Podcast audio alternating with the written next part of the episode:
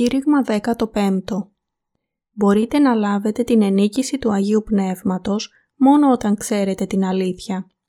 Ιωάννης, κεφάλαιο 8, εδάφια 31 έως 36 Έλεγε λοιπόν ο Ιησούς προς τους Ιουδαίους, τους πιστεύσαντες εις Αυτόν. «Εάν σεις μείνετε εν το λόγο το εμό, είστε αληθώς μαθητέ μου και θέλετε γνωρίσει την αλήθειαν και η αλήθεια θέλει σας ελευθερώσει. Απεκρίθησαν προς Αυτόν. Σπέρμα του Αβραάμ είμεθα και δεν εγίναμεν δούλη εις ουδέν απόποτε. Πώς λέγεις ότι θέλετε γίνει ελεύθεροι; Απεκρίθη προς αυτούς ο Ιησούς. Αληθώς αληθώς σας λέγω ότι πας ως της πράττει την αμαρτίαν, δούλος είναι της αμαρτίας. Ο δε δούλος δεν μένει πάντοτε εν τη οικία. Ο Υιός μένει πάντοτε. Εάν λοιπόν ο Υιός σας ελευθερώσει, όντως ελεύθεροι θέλετε είστε. Ξέρετε τι είναι η αλήθεια. Ο Ιησούς είπε «Εγώ είμαι η αλήθεια». Ιωάννης, κεφάλαιο 14, εδάφιο 6. Έτσι, άμα γνωρίζεις τον Ιησού, ξέρεις την αλήθεια. Κατοικεί το Άγιο Πνεύμα μέσα σας χάρη στην πίστη σας στο όμορφο Ευαγγέλιο. Πρέπει να αναγνωρίσετε ότι το βάπτισμα και το αίμα του Ιησού στον Σταυρό είναι η προσωποποίηση του όμορφου Ευαγγελίου και να το πιστέψετε. Οι άνθρωποι σήμερα συχνά χρησιμοποιούν την έκφραση «αναγεννημένος». Οι άνθρωποι πρέπει να αναγεννηθούν. Η πολιτική πρέπει να αναγεννηθεί. Η θρησκεία πρέπει να αναγεννηθεί. Χρησιμοποιούν τη φράση ως συνώνυμο της βελτίωσης. Αλλά το να είσαι αναγεννημένος δεν σημαίνει τη βελτίωση της φύσης της σάρκας. Αναγεννιέμαι σημαίνει να λάβω την ενίκηση του Αγίου Πνεύματος ακούγοντας και πιστεύοντας στο όμορφο Ευαγγέλιο του Ήδατος και του Πνεύματος. Ποιοι είναι οι λόγοι της αλήθειας που μας επιτρέπουν να αναγεννηθούμε; Γιατί πρέπει να αναγεννηθεί ο άνθρωπος; Ο άνθρωπος είναι ελλειπής, γι' αυτό πρέπει να λάβει την ενίκηση του Αγίου Πνεύματος για να αναγεννηθεί ως παιδί του Θεού. Μπορούμε να δούμε πολλούς ανθρώπους που πιστεύουν στον Ιησού, αλλά δεν έχουν την ενίκηση του Αγίου Πνεύματος. Ο Νικόδημος ήταν άρχοντας των Ιουδαίων. Ο Νικόδημος που εμφανίζεται στο κεφάλαιο 3 του κατά Ιωάννην ήταν ηγέτης του Ιουδαϊσμού που προσπαθούσε να τηρήσει τον νόμο που είχε δοθεί από τον Θεό. Ωστόσο, εργαζόταν ως ηγέτης μιας ανθρώπινης θρησκείας, χωρίς να ξέρει για την ενίκηση του Αγίου Πνεύματος.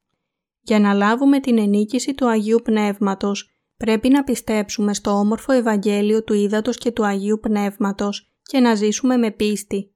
Ο άνθρωπος μπορεί να λάβει την ενίκηση του Αγίου Πνεύματος μόνο όταν πιστέψει στους λόγους της αλήθειας στο όμορφο Ευαγγέλιο του Ήδατος και του Αγίου Πνεύματος. Ο Ιησούς είπε «Εάν τα επίγεια σας είπων και δεν πιστεύετε, πώς εάν σας είπω τα επουράνια θέλετε πιστεύσει». Ιωάννης, κεφάλαιο 3, εδάφιο 12. Το όμορφο Ευαγγέλιο του Ήδατος και του Πνεύματος είναι ως εξής. Ο Κύριος μας γεννήθηκε σε αυτόν τον κόσμο βαπτίστηκε από τον Ιωάννη στην ηλικία των 30 ετών. Τρία χρόνια αργότερα πέθανε στον Σταυρό, αναστήθηκε και έτσι μας ελευθέρωσε από όλες τις αμαρτίες μας.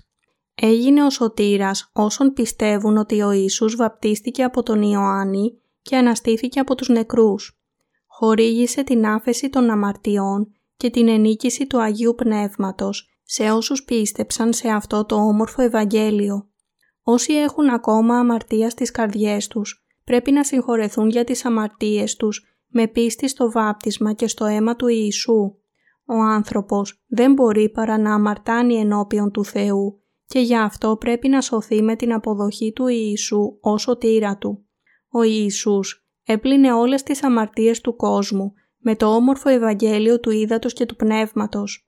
Όλοι οι αμαρτωλοί μπορούν να σωθούν ακούγοντας και πιστεύοντας το όμορφο Ευαγγέλιο του Ήδατος και του Πνεύματος. Όσοι πιστεύουν σε αυτό το όμορφο Ευαγγέλιο ευλογούνται με την ενίκηση του Αγίου Πνεύματος. Και καθώς ο Μωυσής ύψωσε τον όφιν εν τη ερήμο, ούτω πρέπει να υψωθεί ο Υιός του ανθρώπου. Ιωάννης, κεφάλαιο 3, εδάφιο 14. Στην Παλαιά Διαθήκη, όταν ο λαός του Ισραήλ διέπρατε αμαρτίες, πολλοί δαγκώθηκαν από φλογερά φίδια στην έρημο και πέθαιναν χωρίς ελπίδα. Όμως πολλοί κατάφεραν να ζήσουν κοιτάζοντας το χάλκινο φίδι που υψώθηκε σε ένα στήλο. Παρόμοια, εμείς έχουμε λάβει την ενίκηση του Αγίου Πνεύματος. Ο Ιησούς δίνει την ενίκηση του Αγίου Πνεύματος σε όσους πιστεύουν στο όμορφο Ευαγγέλιο. Ο σατανάς μας εμποδίζει να μάθουμε για αυτό το όμορφο Ευαγγέλιο του Ήδατος και του Πνεύματος και προσπαθεί να μας εμποδίσει να λάβουμε το πνεύμα της αλήθειας. Ωστόσο, ο Θεός μας ευλόγησε με την συγχώρεση των αμαρτιών και την ενίκηση του Αγίου Πνεύματος μέσω της πίστης μας στο Ευαγγέλιο του Βαπτίσματος και του αίματος του Ιησού. Και εσείς μπορείτε να λάβετε την ενίκηση του Αγίου Πνεύματος αν πιστέψετε σε αυτό το όμορφο Ευαγγέλιο. Αναγνωρίζετε αυτό το όμορφο Ευαγγέλιο ότι είναι αληθινό ενώπιον του Θεού.